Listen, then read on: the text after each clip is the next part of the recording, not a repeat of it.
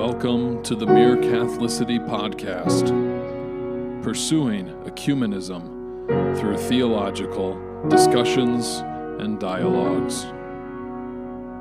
Hey, everybody, welcome back to another episode of the Mere Catholicity Podcast. As always, I'm your host, Jonah Saller, and I've got a fun episode today. But as always, before I get into it, I just want to remind you guys that if you like podcasts, if you like my podcast in particular, and you enjoy um, just the continued content that's put out on this channel, I'd encourage you to support by clicking the link below. There you'll find a locals community. And in that community, there are like minded Christians that are all working together to try to grow into a deeper Catholicity. So if that's of interest to you, I would appreciate you clicking the link below. If not, no worries. But in the very least, like, subscribe, share the video, all of that. Today, I am joined by Father Steve Macias. I'm very excited to have him as a guest on my channel. And today, we're going to be talking about classical Christian education, which is a subject that might seem like a curveball based on what I typically do on this channel. But I think that there is a thorough Catholic theological worldview behind the movement of classical Christian education. So I think it is an important subject to talk about. And as we live in a world that is progressively becoming more and more secular, it's very, very important that we know what we're up against and how to educate the upcoming generations that they might praise and glorify Christ and magnify his name in all things. So I'm grateful for Father Steve coming on today. And before we get into the subject matter itself, Father Steve, would you mind just giving an introduction, who you are, what you do for people who might not know? Yeah, uh, my name's Steve Macias. I am the rector at St. Paul's uh, Anglican Church near San Francisco in the city called Los Altos. I'm in the Diocese of Mid America in the Reformed Episcopal Church under Bishop Ray Sutton. And I'm, uh, most importantly for this conversation, the headmaster of the Canterbury School here at the same campus. And what we're going to talk about tonight, and I think really dovetails into the whole purpose of this channel, and that is the future of Christendom, uh, restoring Catholicity depends on the next generation. And if you don't have a way to educate them, uh, a way to get them in line, a way to really rebuild something, then all of this effort, all of these battles are for nothing if we can't pass it down to our children.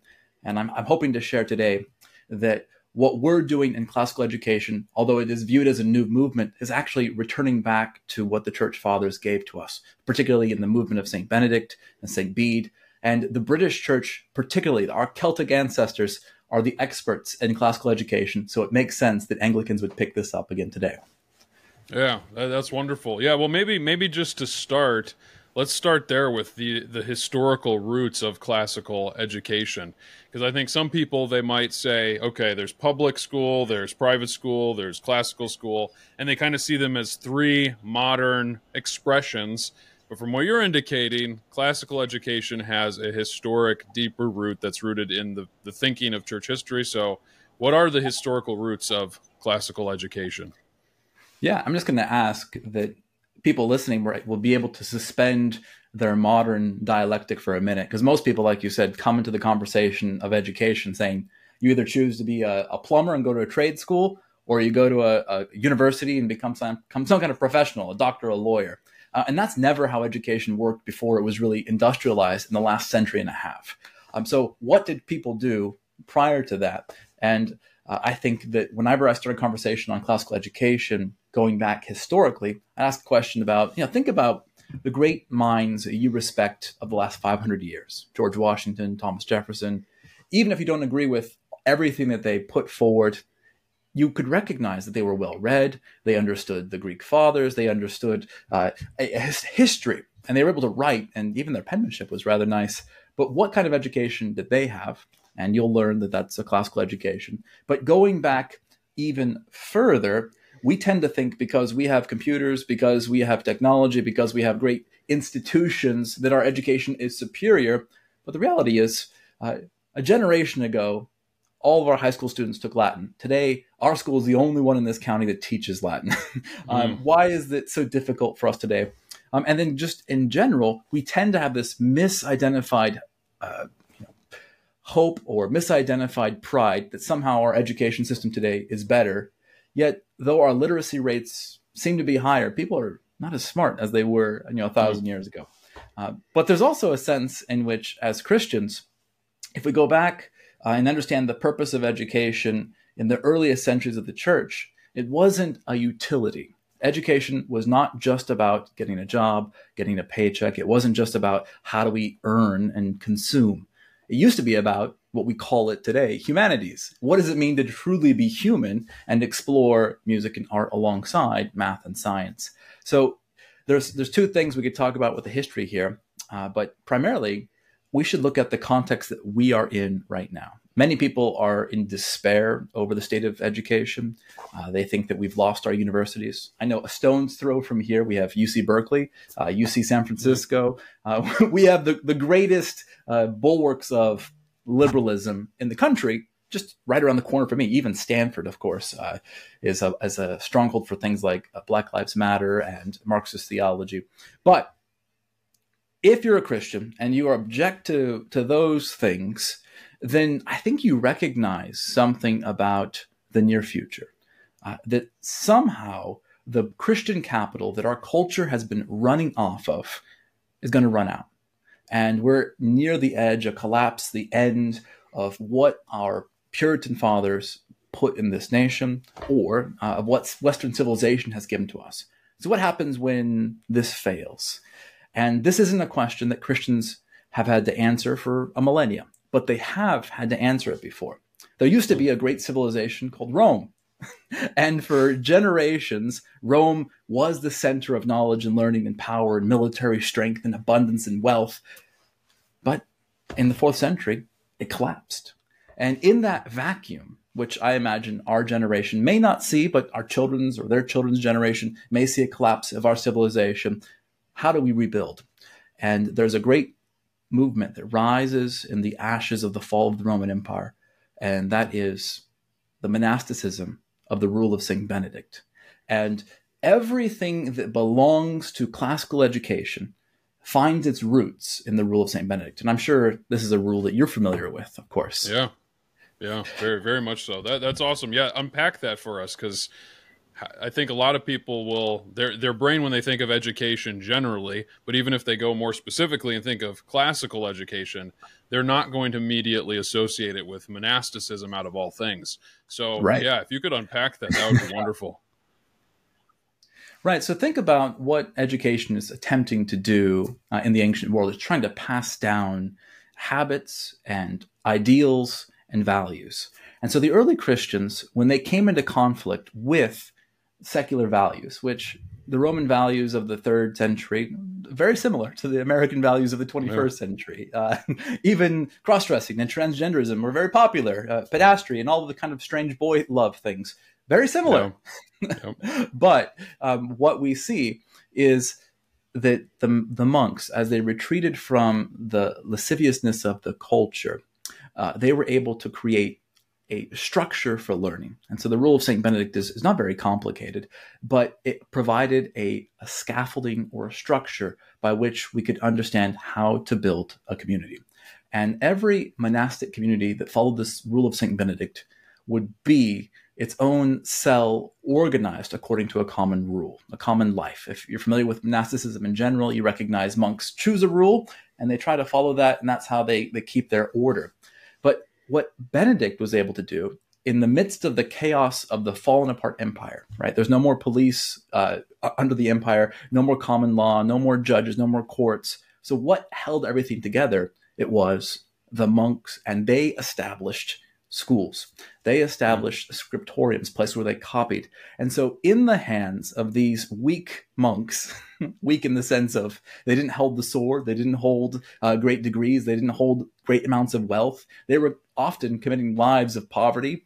Uh, these monks were able to grab the next generation, say, copy this ancient text over and memorize it. And there's lots of different things about the, the monastic order, and particularly the rule of St. Benedict, that trade into why uh, Western civilization flourished. But what's important to recognize is that this form of monasticism spreads all throughout Western Christendom. And it hmm. makes its way all the way to the Celtic Islands, and it forms little monasteries. And when these monks form their little communities, the people build their cities around the monks' teachings. And so these became centers where you came to learn, to study, to read. This is where literacy, and more importantly, this is where our cultural heritage was preserved. How did we keep the ancient Greek writing? How did we keep the ancient Latin letters? How did we keep these myths and fairy tales and fables alive? How do we keep the scriptures? Through these Benedictine monasteries who handed them down.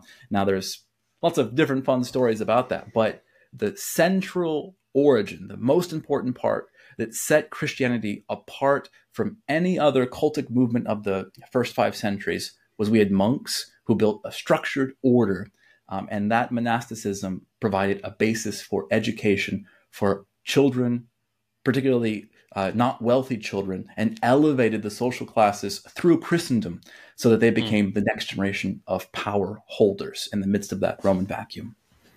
Wonderful. Yeah, that, that's a, that's that's very fascinating, and I think, um, yeah, I think I think we've we've become so accustomed to the idea of the separation between church and state that we have this idea that education is in the realm of the state and the church, you know, handles liturgy and worship on Sundays, but the overlap of education with the church and even foundationally being a part of the life of the church is really a foreign thing in our modern context even for many Christians. And so that's yeah, that's that's a wonderful thing. So so help us with kind of going from that idea to maybe more of our modern period now where does the classical education of today trace its philosophical roots and its philosophy for education back to that pattern? Right. Well, there's there is uh, not a difficult line to trace. So if we were to think about uh, education in the ancient world, we have traveling scholars, great thinkers. You, know, you have one-off teachers, men like Aristotle, men like Socrates, men like Plato. Uh, but when we think of the post Christian, so that is after Constantine world, something changes. And suddenly academ- academia is around city structures. And particularly in the British Isles, we have two names that pop up that become the standard of academia, not just for England, but all of Europe and even Roman, Roman Catholics. That's Oxford and Cambridge. Mm-hmm. And so what you see is a natural progressive and direct development from these Benedictine monasteries to these centers of the cathedral, Oxford, Cambridge, these centers of religious life becoming the university, becoming the center of knowledge, and then producing scholars, uh, primarily beginning, of course, with priests, but then the center of all human sciences begins in these centers.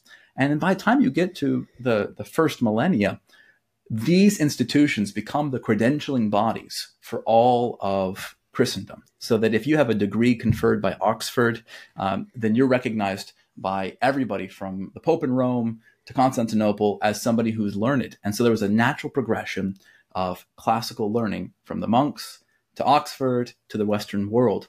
Uh, and that becomes a, a kind of a foundation of what we would describe as liberal arts. And so as it moves from individual places, how do you replicate that? How do you take what is the heritage of Oxford and transport it to other places? Well, it comes through a, a common literary tradition. Today, we call that humanities the great books tradition, and even the secular world tries to copy that. But it's recognizing that the Western world has kept and preserved the canon that we recognize as great Greek and Roman culture, uh, and kept the canon of great Hebrew culture, of the biblical literature, and have said that through these works we can derive virtue and wisdom for the next generation. This is the, the great book's curriculum that becomes the standard for how all men should be educated. And of course, mm. uh, later women as well. yeah. That's that's that's very very interesting. Um, so yeah, you have these these great institutions, and they're taking this kind of Benedictine um, formula, if you will, and they're perpetuating it. And soon this begins to spread. I, I don't want to like jump the gun too far, but what happened? Like, what happened to our institutions? Why why have they gone from these great places of true education to now just synagogues of Satan, practically? Um, yeah. What what well, it, what thread broke first, and and what how did the dam break in other words? Yeah well in the western world it's kind of been a global phenomenon. Uh, i want to tell yeah. two different sides of it. So if you start from where we are today uh, our school of course is a classical school and we have in our school about 80% of our students are from mainland china or uh, hong kong taiwan uh, places where the british had gone and set up schools largely parochial schools. And after the British Empire left, after you know, decolonization, independence movements, a lot of these schools continued to function as you know traditional classical British schools. So now, when people travel to California from Hong Kong, for example, they say, "Oh, I love Canterbury because it's just like the British type school I grew up in." But they mm. recognize that even in Hong Kong, things have changed. So there, there was in our recent memory, as recently as 100 years ago in the United States, 50 years ago in these other countries, a classical mainline education throughout the world available. But what's happened recently uh, is through a man named John Dewey, um, and that is the introduction of, or I should say, the subversion of classical education uh, intentionally. Uh, mm. There's a, some scholars would describe it as dumbing us down, but there is an idea of rewriting our history, removing the classical element, and the entire purpose of education was shifted. Like I said, from uh, discovering who we are to making us useful cogs in the industrial system. So we have to look at our history in the last 150, 150 years. What has changed most significantly? There's been an industrial revolution that has changed the idea of what a man is from somebody who can become anything, who should learn everything, who is a, a poet and a pile driver, to now you're a tool. You fit on an mm. assembly line. Your job is mechanic uh, me- can be mechanically replicated. You're the same as everybody else, and so your education is to get you down to that common denominator as well. So lots of these uh, changes began with Dewey, uh, began with public education creating a standard idea of what the student outcome should be. So everybody should end up the same. There's also a big change uh, in America in the 1930s because of the Great Depression, where education goes from you learn everything you need to know by eighth grade to now having compulsory high schools because there's competition for uh, jobs in the workforce. So if you take everybody 14 to 18 out of the workforce, there's more jobs to go around. That changes a lot of education. People often don't take that into an account. Um, and then there's a huge labor shift in how teachers are trained. It used to be the church and the church schools were the primary drivers of what people taught values. The Bible was a primary curriculum. But with the change of teachers now working for public employee unions, now you see that the goal is to squeeze money out of the public, not necessarily provide the best outcomes for the students. So hmm. a number of things come together, but ultimately, what has most changed is the culture that created our nation was Christian, and as that foundation disintegrates and we don't replace the next generation of teachers, students, and curriculum with that classical foundation, then it's going to get further and further away from the greatness it once had. Mm. Yeah. So, ju- just to make make it very concrete to for for listeners and even for me too, because I want to make sure I really understand. When you talk about the classical foundation, and we have in our head kind of the modern context that we live in. Like anybody can sit down and read Plato, anybody can sit down and read, you know, Dante and all of these great works and stuff.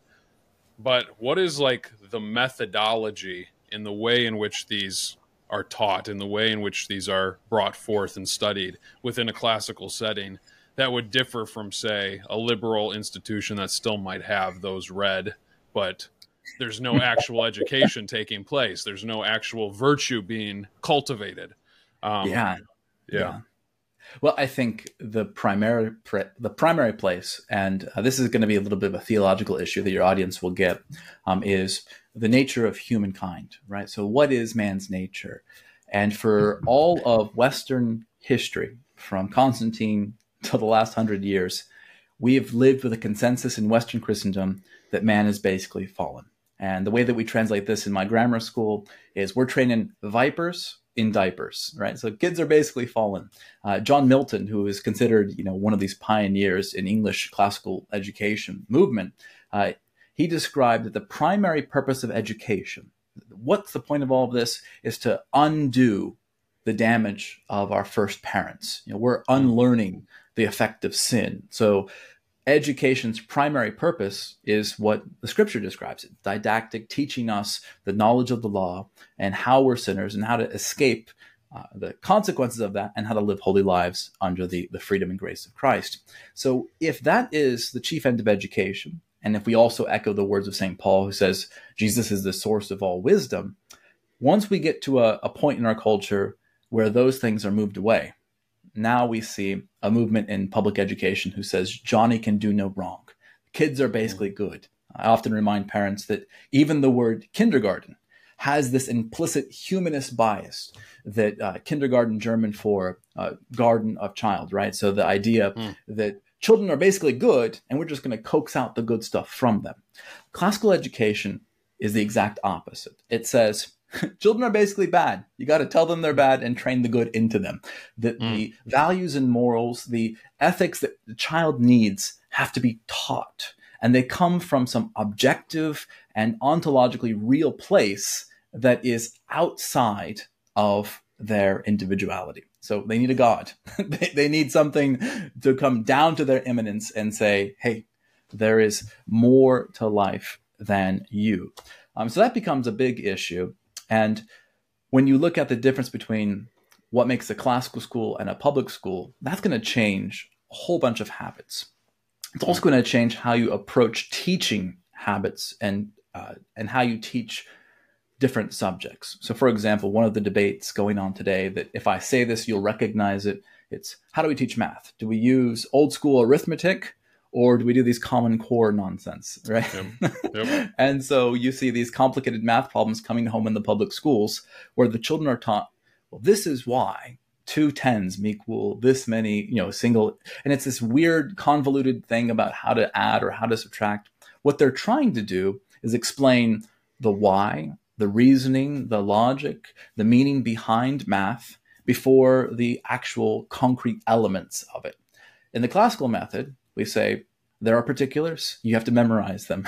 you have to memorize one plus one, two plus two.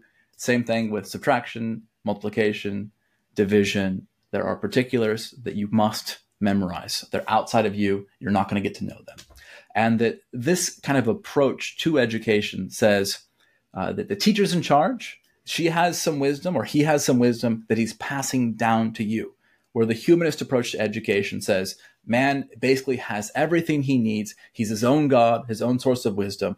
And whatever he says is true, we're just trying to derive that from him. Now, mm. that's an extreme juxtaposition. But at the very core, I would say every difference between a classical school and modern education can be traced back to that difference in human nature. Mm. Yeah, that's that's very very good. Um, makes me think of uh, the the very first chapter of Calvin's Institutes, where he he speaks to the fact that you know we technically I, am going to be paraphrasing poorly here but in other words we derive our understanding of the world and our meaning by first knowing god. God gives us that meaning and thus we can then go into the world and experience the world and know the world.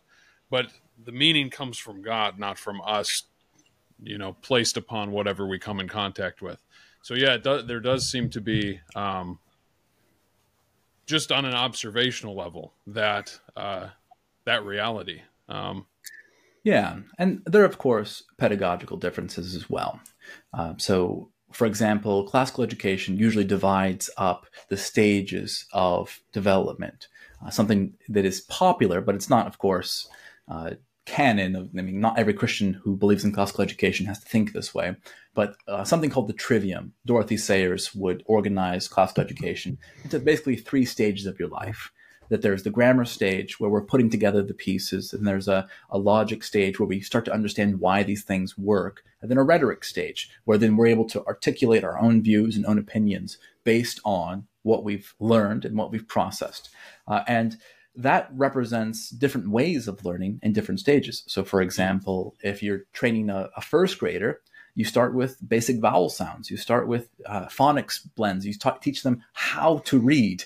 And then as they get a little older, maybe fifth, sixth grade, they get to this logic stage. Now that they know how to read, they're writing their own poetry, they're writing their own stories, they're writing their own essays, they're able to process things.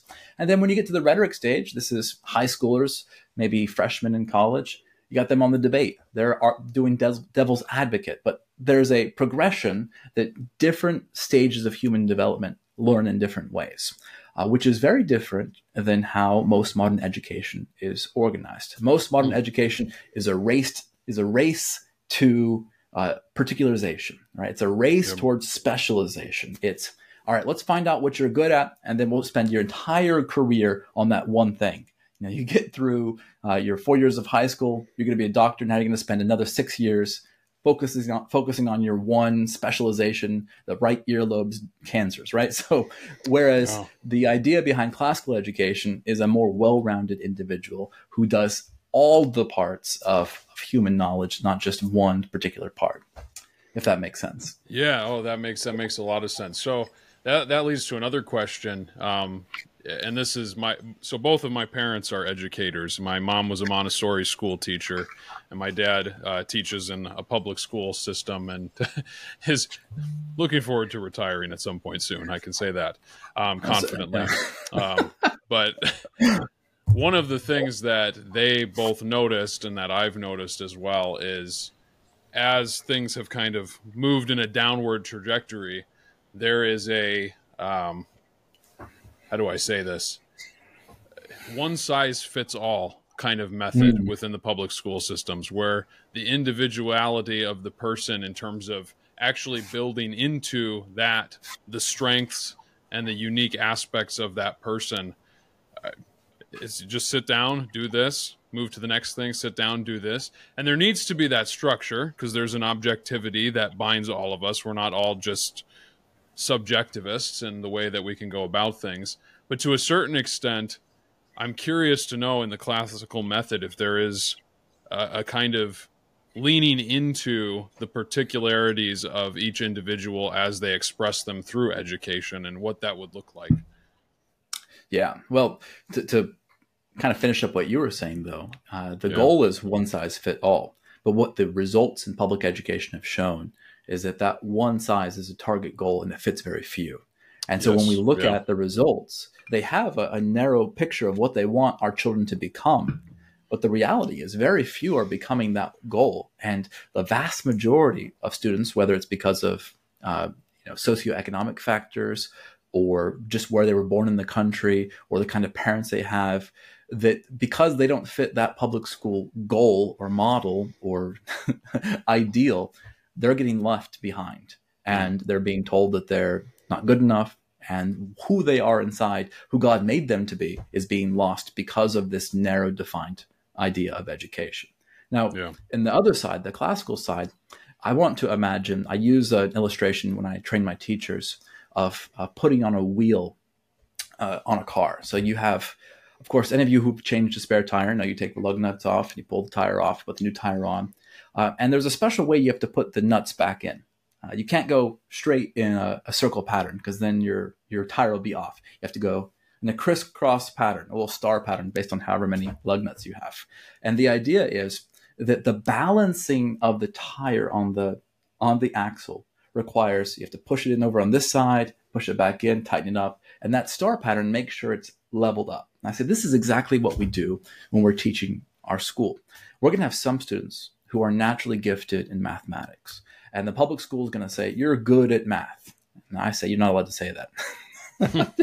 You're going to say, Good job, well done, uh, keep working. But now we're going to balance you. That child who's really good at math is going to have some other weakness. We're going to spend some other time on that.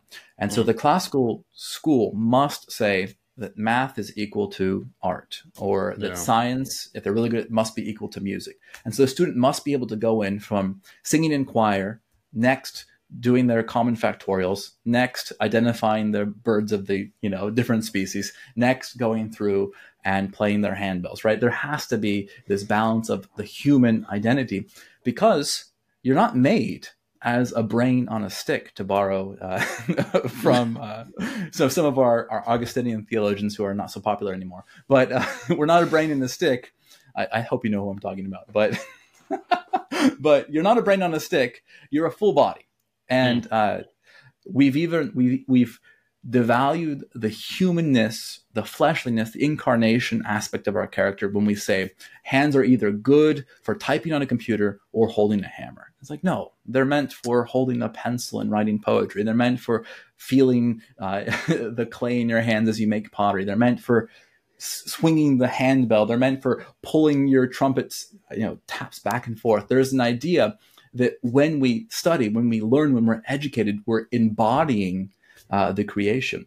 And that's really an essential part, I think, of Christ's redemption. Christ took on human flesh um, and he comes to restore what was made good in those first days of creation. When God says mm. it was hmm. good and Christ says it's finished, we can now live and educate knowing that all things have been restored to their Adamic glory. Um, and I think that's really one of the the encouraging parts that has made classical education so popular is because uh, you know if you get a classical education and you decide you want to be a doctor well you got a head start. If you get a classical education sure. and you decide you want to be an auto mechanic you're going to have to be a great father. You're going to be a, a great member of your church a great member of your community because you're well read. Whereas it seems as though we don't trust the people who go to trade school to be our city councilmen. We don't trust mm uh, the people who are you know work with their hands to be our president. They have to be you know these special ruling classes. And classical education says the whole human, all of life for the whole human, and educating every part of our humanity. Yeah. Yeah, dig dig into that just a little bit more because I think that that is a really important thing. Is like thinking about like the telos of the education. You know, you have the public school systems that their approach is we're going to fit you into this box so that you come out the other end an automatron that can work and be a benefit to society in this very specific area or this very specific area. So you end up with this imbalance where you do have I, it's actually funny because you look at a lot of the social issues of today where people are like you know th- this minority group is over here and they're struggling in this way and these people over here.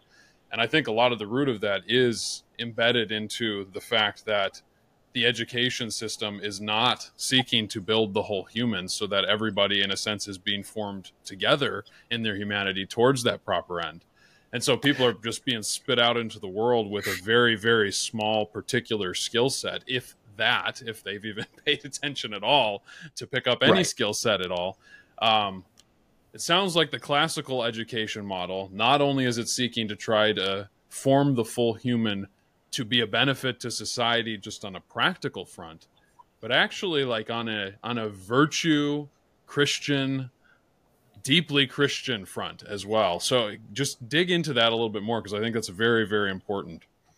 Yeah, and so I think the the first kind of illustration you had about you know, growing up public school. I was public school educated as well. So were my parents. Um, so if you ever read any of my blogs or anything online and I use improper grammar, you can blame the public school. Uh, but some people will go through my sermons now and find all of the evidence that I was public educated. No, uh, the there's the, it's really visible when you go into public school. You got all your classes in a nice row. Where did that come up with? You know, it's it's like farming ideas. Um, you put them in a nice row. You put the teacher in the front. It's factory assembly line education.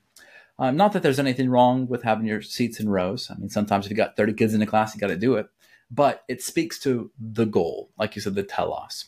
Uh, there's a great cartoon uh, where there's a student in line with a bunch of students behind him. The first student has a little round thought bubble above his head, and the teacher has a pair of scissors, and she's cutting that thought bubble. And that's what the picture of modern American education is. The teacher forms how the student should think. Uh, and that's not at all what classical education is supposed to be. Classical education is exposing the student to how other people think, and then you get to decide mm. what matches the virtues that you've been instilled in you, how you've been programmed to think what is good, true, and beautiful. And if you're exposed as a, as a young person uh, to enough of the scripture, to enough of the ancient wisdom, to enough of what it means to be uh, living out the golden rule, then you'll quickly identify uh, those virtues in everything you're working through. Um, so, classical education, of course, as we've discussed, is a, is a pedagogy. It's a way of teaching. So, it's going through and teaching habits. I would compare it a lot to um, how the Stoic philosophers would teach. Uh, the Stoics, of course, talked about anything worth doing is worth suffering to get there. And so at the beginning of classical education, you got to work, suffer, develop good habits to actually learn. And that's really coinciding with what our Lord calls us to be uh, disciples, right? The, the idea of being a student is very similar to that kind of Stoic philosophy of submitting yourself to something greater than yourself. Yeah. And inside the great books tradition is this idea that somebody who came before you, uh, as Chesterton would call it, the, you know, the democracy of the dead, has more wisdom for you to submit yourself to. And then mm. once you get past that that part of it, you can start making your own decisions. Uh, but mm. beyond that, there is a sense in which classical education has the ability to do what Hebrew education always intended. If we go to the book of Deuteronomy, there's this idea that the word of God, the law, is like a frontlet to our eyes. And that the people of God would wake up, they'd put it on their doorposts, they'd have it on their foreheads, they'd have it everywhere, and they, they would surround themselves by the word of God. They would develop a habit that what virtues they wanted inside of them, they would surround themselves with externally. Um, and unfortunately, our our public schools believe this, but in the opposite direction. They surround right. themselves with external negatives, with external vices, with external poisons, and that's what comes out of their system. And so classical education must seek to do the exact opposite by surrounding our kids with opportunities to cultivate virtue, to experience uh, the beauty of the ancient world through its music, art, poetry, uh, all of those great pieces of literature, so that they can truly identify with what goodness is. Mm. Now, that's tough. And I think as somebody who came uh, publicly you know, through the public schools, coming into classical education kind of feels like stepping into the deep weeds, right? Um, Sure. There's a lot of uh, hoity-toity folks who want to talk about Cicero and whatnot, or people who are full of themselves who want to yammer about the, the values of you know, Hellenistic thought or some weird stuff like that. You know how, how it is in the classical education world. But um, there's a, a real sense in which the classical education world provides the people who would not otherwise be exposed to it an opportunity to step up out of their previous uh, learning experiences. It says, what belonged to previous generations is also available to you. And I think that's uh, something Christians have offered with the gospel as well. Yeah. That's wonderful. Um, I, am curious too because one, one of the the interesting tensions that you've seen um, develop between uh, the family unit and the education systems of the day is parents are showing up in uh, your state out of all places you know this all too well. Parents are showing up and going what's going on? Little jimmy is now a girl and you didn't tell us and you're not communicating with us and the education system's like hey we're raising your kids now. What do you guys what do you guys think this is? You think you're you're actually parents that have a right to your child and their well-being?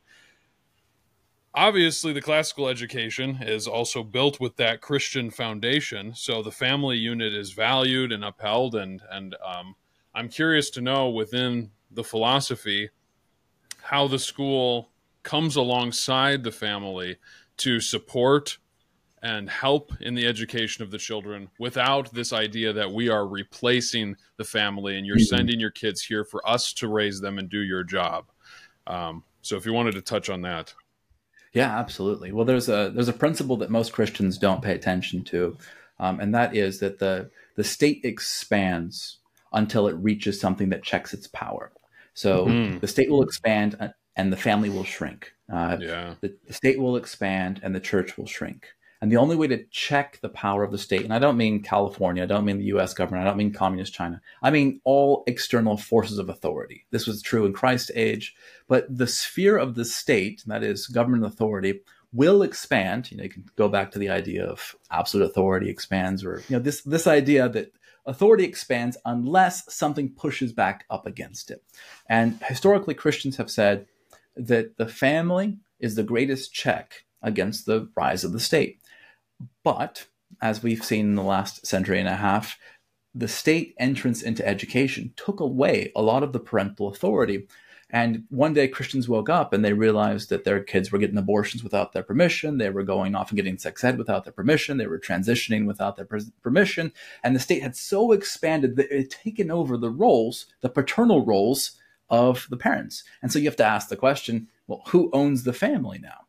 And so, like you said, many Christians have gone to the school board and said, "Hey, that's my kid," and and um, their response from the state has been like Hillary Clinton. Well, it takes a village to raise a child, right? and so, um, the the Christian school though uh, shouldn't be seen as a, the same type of supplanting role in the family. In fact, when families come to my school, I often tell them, you know, the ideal situation would be that you homeschooled your own kids, but uh, you're not an expert in all things, and I'm not an expert in all things.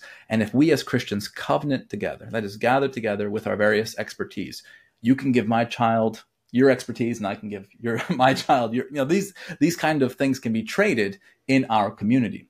And the way that we've done that with the classical school is we've developed a curriculum, you gone and got a different job, you're working over at Microsoft, you send a check for 10 grand, you pay for all the experts to come in and teach your kids that you would choose. Um, and so that is strong in one sense because the more students who are outside of the, the public schools are demonstrating the power of Christ's wisdom outside of those kind of bureaucratic systems. I think yeah. we all know a homeschool kid who did better on the spelling bee. We all seen the classical school kids and how they were able to get to universities without going through AP classes. We've all heard them do their Latin recitations. Somehow, these classical schools are able to do it better than the public schools, often with one third or even less than the budget. I know here here in our school, uh, we we charge eleven thousand dollars per student the school across the street, the public school, gets about 18 grand in state funding per student. So they get like almost double the amount of money and they get yeah. worse results. What's up with that, yeah. right? but the other part of that is uh, I think parents uh, have, have a have a responsibility to make sure that the future of Christendom is placed in the hands of their children, um, and that we have to have a multi generational view yes. that the education of our children is connected to the longevity of Christendom. That there will be no Christendom in four generations, three generations, if we surrender all of our kids to Caesar. I think it's uh, Voddie Baucham who says uh, parents are su- parents send their kids to Rome five days a week and are surprised when their kids come back like Caesar. I, am yeah. probably giving that quote a little bit off, but um, how how many hours are they spending in the public school being told the dogma of the humanists and then they come home and maybe they do some family devotion around dinner table? Maybe. Maybe they go to church on sunday? Maybe. Maybe they're part of an awana club? Maybe they go to youth group? But even if they did all of those things it's a few hours of passive christian entertainment versus yep. 40 hours a week of indoctrination. Yeah that's right. Yeah.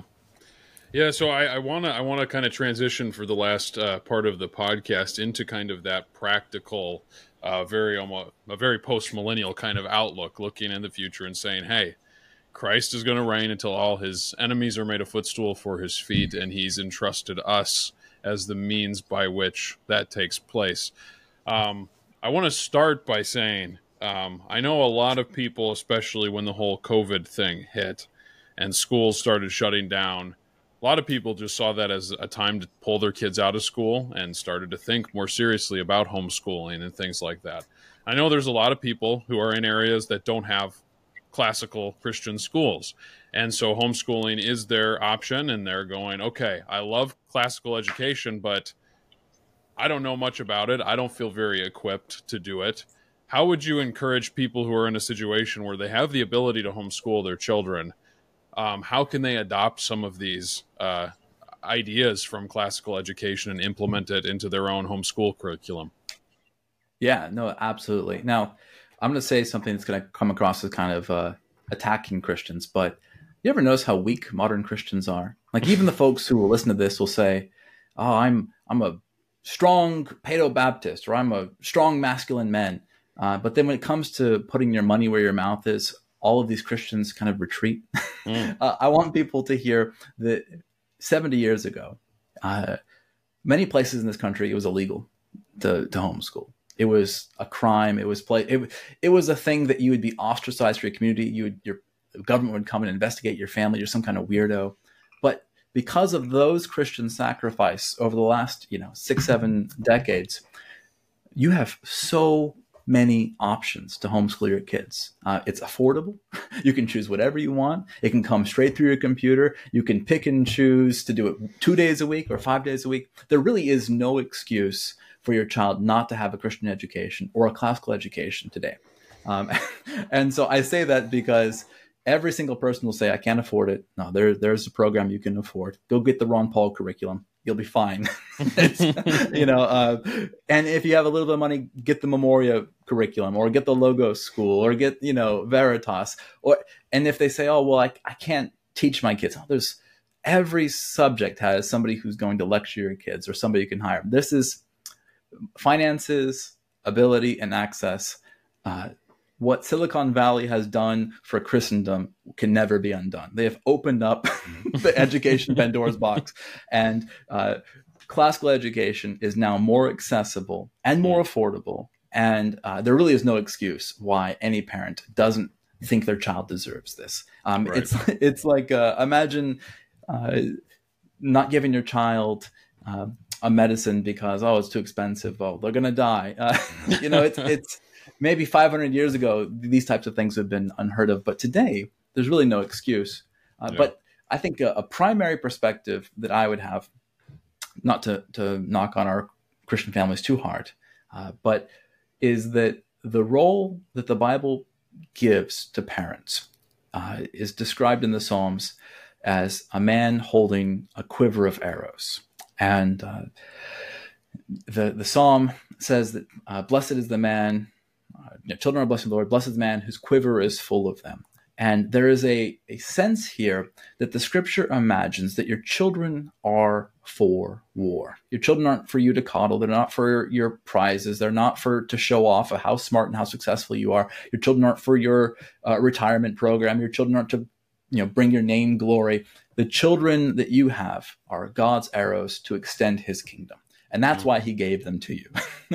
and so, what education primarily is, is the sharpening of the arrows that God gave you.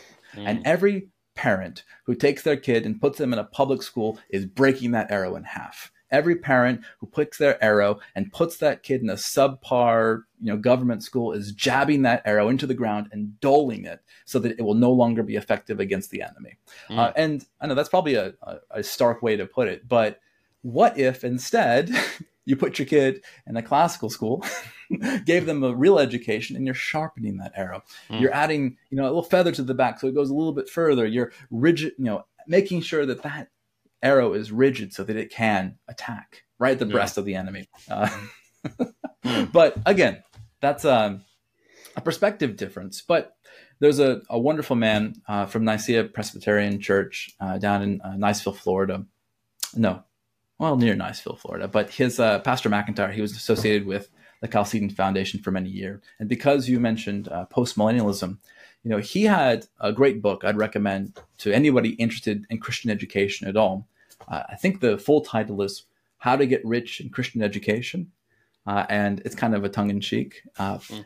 But there is a sense in which uh, Christians pretend to be losers when it comes to this part of our culture we behave as though our education facilities are supposed to be nonprofits. You know, I have every year non-Christians knocking on my door saying, "Hey, do you take do you take non-Christians?" I say, "Yeah, you can pay me for me to disciple your child." but then down the street, you know, the First Baptist Church, they're shelling out thousands of thousands of dollars in their budget begging Christian families to come to their VBS so that they can tell them the same Bible story they told them 10 years previously, right? Um, so, in the matter of what the Christian responsibility is, if you can create a program that actually speaks to the needs of this culture, and I think classical education is the panacea that the near collapse of Rome state that the United States is in today, um, then you're going to attract non Christians to your community. And not hmm. only that, they're going to pad the bottom line of your budget. They're going to pay for your pastor, your priest. They're going to support the teachers in your community. They're going to help finance your school. And you're going to convert them and their families, and you're going to grow the kingdom.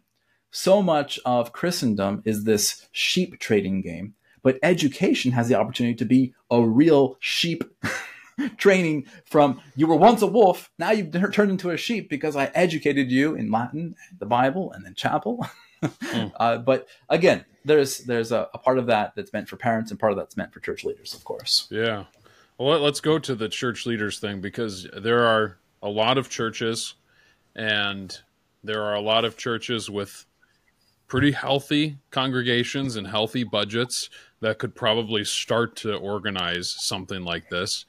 So the, the first question I would ask is why do you think we're not seeing more classical schools popping up? I, I, mean, I think it's it's definitely growing, and there are more people that are aware of it. But we're still not seeing a lot of classical schools popping up, relatively speaking. Uh, so maybe mm-hmm. I'll start with that. Why why do you think churches are just not seeing that this is such a foundational thing that really is going to shape the next couple generations um, and our culture as a whole? Uh, I think that it goes back to a, a quote from again G.K. Chesterton, who talks about the the Christian ideal has not been tried and found wanting. It's been examined and found very difficult. I think I'm getting that basically right. I, you can you can ch- check that exactly, but the idea is um, that in in the endeavor of a Christian school, it requires work, commitment, sacrifice, and as Francis Schaeffer would often talk about, American Christians today, what they love more than Jesus is personal peace and affluence. And the moment you start rocking the boat and saying, Mom, uh, I know you love dropping the kids off at the government school and they get babysat and it doesn't cost you anything. And you can go to Disneyland twice a year. And, you know, whatever this extra money you're saving goes to, uh, you have a responsibility to train your kids or to homeschool your kids or to give up Disneyland once a year so you can pay for your kids to go to uh, a private school.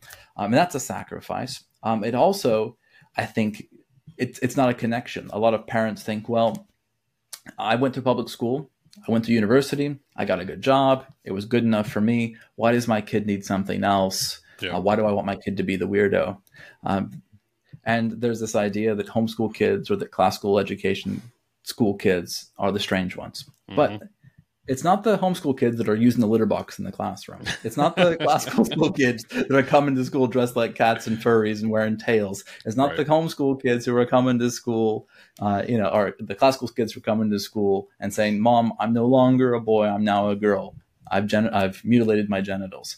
Um, and so, in a time when everything is so backwards, I think uh, we have to embrace a little bit of the weird, um, the way our early Christian fathers did, and said, "Come away from the city, into the monastic retreat, rebuild in the ashes, so that when they come to their senses, because just like Rome, you know, they fiddled while Rome burned. Uh, mm-hmm. uh, once it collapses, who's going to be there to put the brick upon brick and rebuild?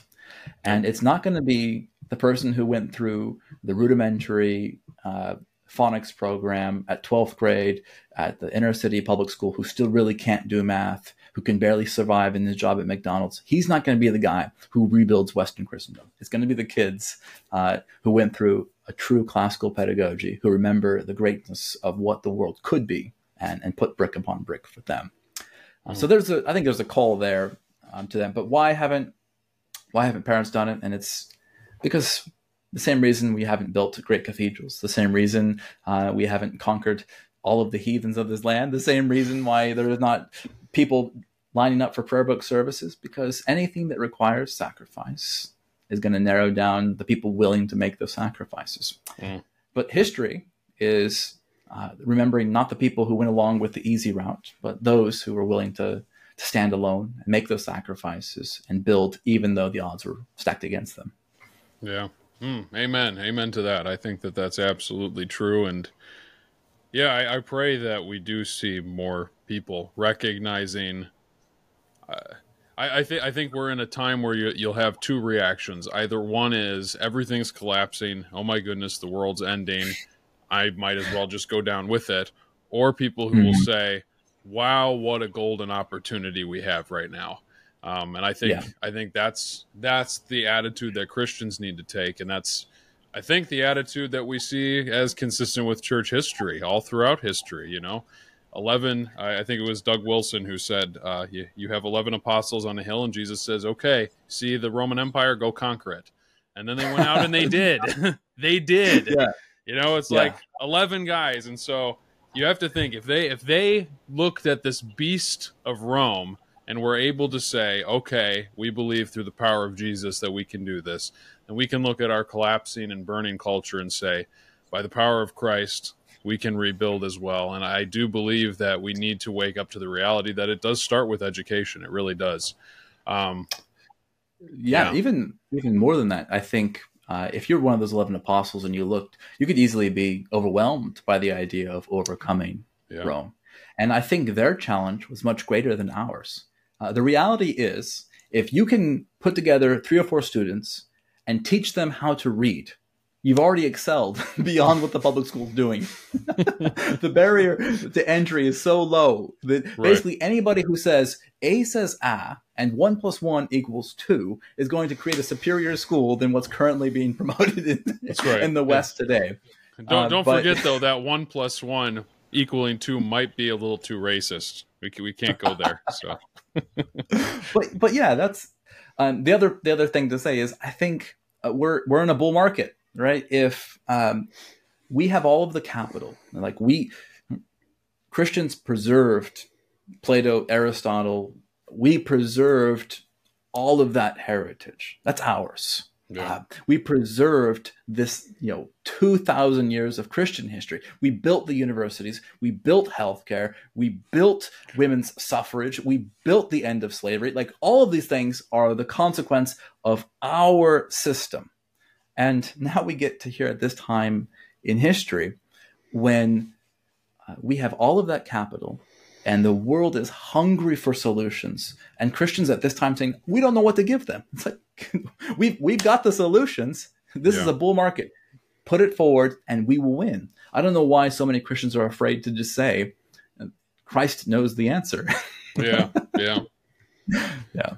yeah. but Amen to that. Yeah, I, I, I really, I really hope that that people will hear this and that it will, because it's even convicting me. You know, I think there's a lot of areas where I've had inaction where there should have been action, and so it's a it's a wake up call. I think to all Christians that, yeah, it's it's time for action. the other part the other part of action that i think is really helpful about the school is it, it brings you out of the clouds um, Hmm. so here in the anglican world we can fight about diocesan and provincial issues which jurisdiction is correct we can have all these debates about what the pope said or um, in politics we can argue about trump's hair or biden's teeth or his earlobes and we have all of these discussions that are very outside of our control and we really love to have those discussions, don't we? Like we spend all day on Yeah. Fox News arguing about things, about votes that won't affect us, for people who don't care about us, for things that will never change or affect our lives at all.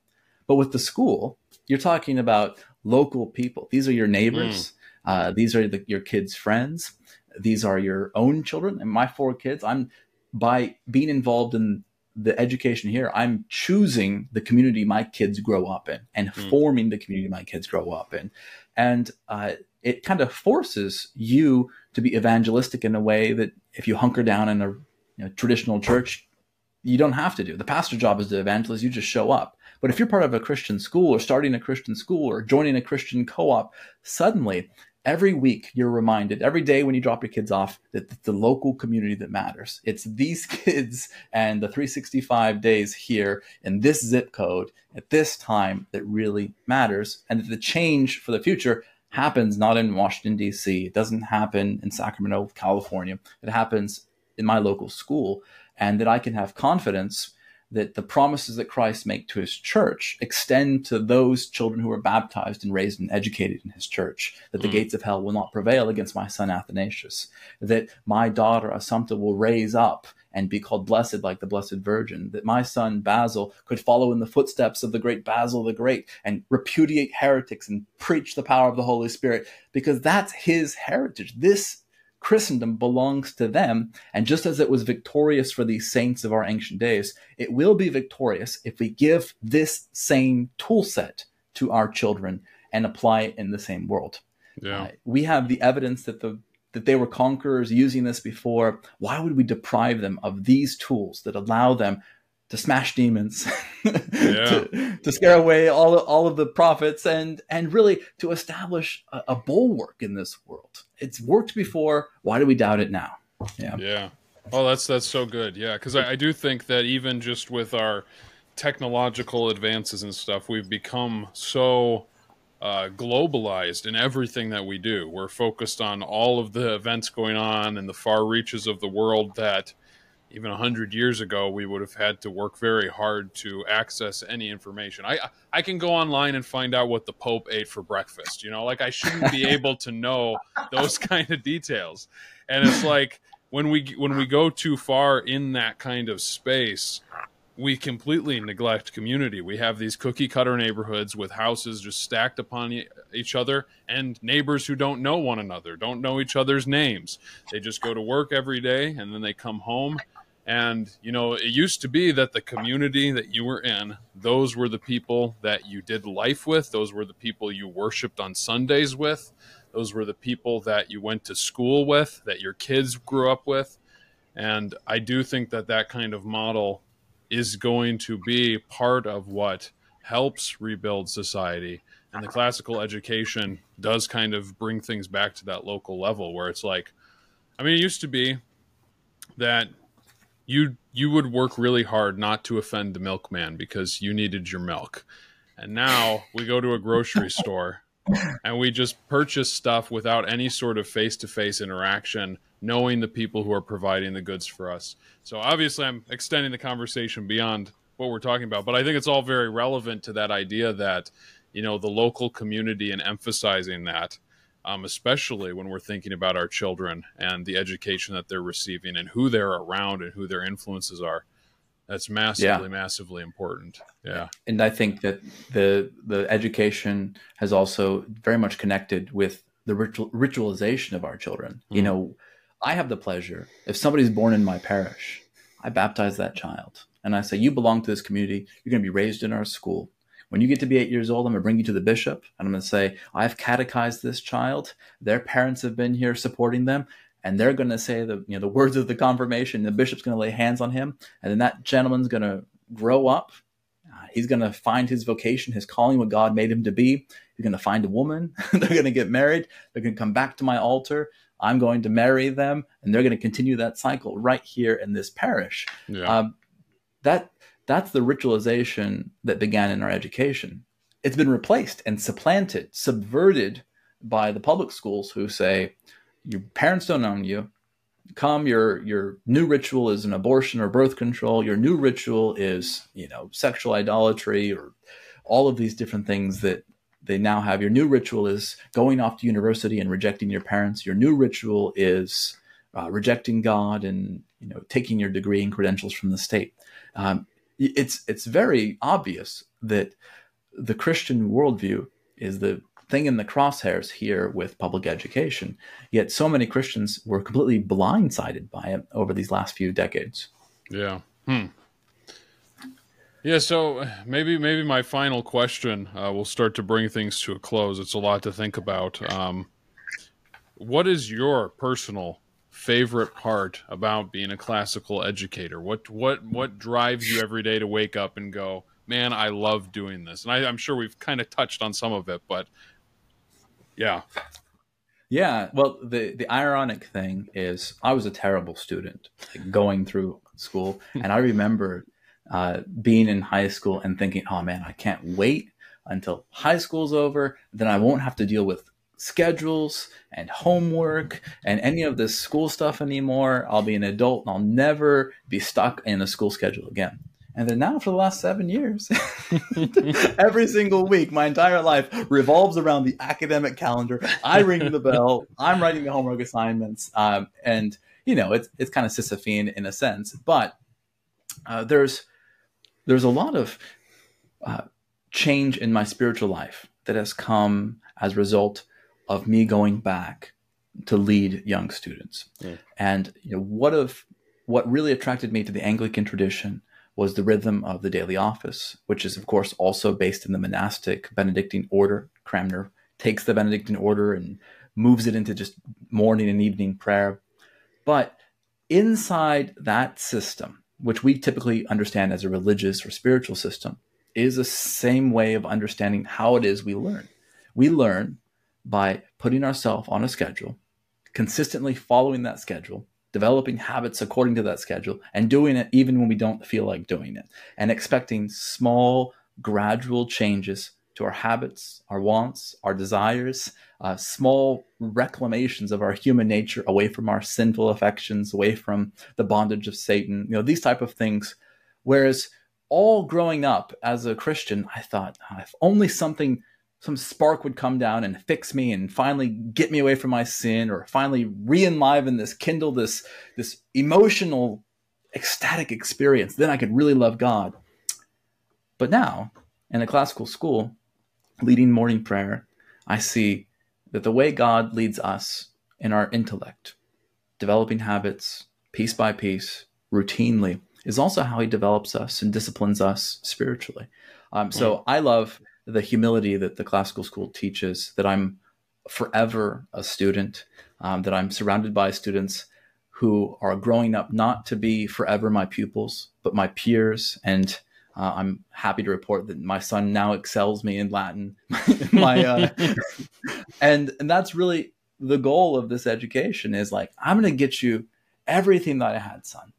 I'm going to give it to you, just like I gave you your Christian name and your Christian faith. But I'm also going to give you access to the entirety of the world that Christ won for us, mm. so that in your generation and your son's generation, you will progressively take more and more ground for this kingdom. And mm. um, so that's really the great thing about it. I think it's really shaped how I've seen the way that Christ works. Uh, you know, lesson plans and uh, calendars and academic rotation and little tiny lesson by lesson is how Jesus works in this world you know, yeah.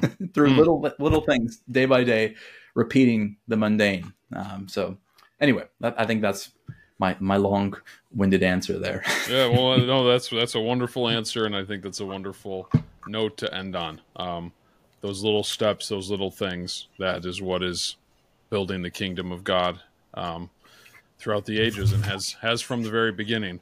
Um, the last thing is just if, if there's anybody watching this and there's something in their conscience that was pricked and they're like, wow, this is this is very interesting. I want to know more.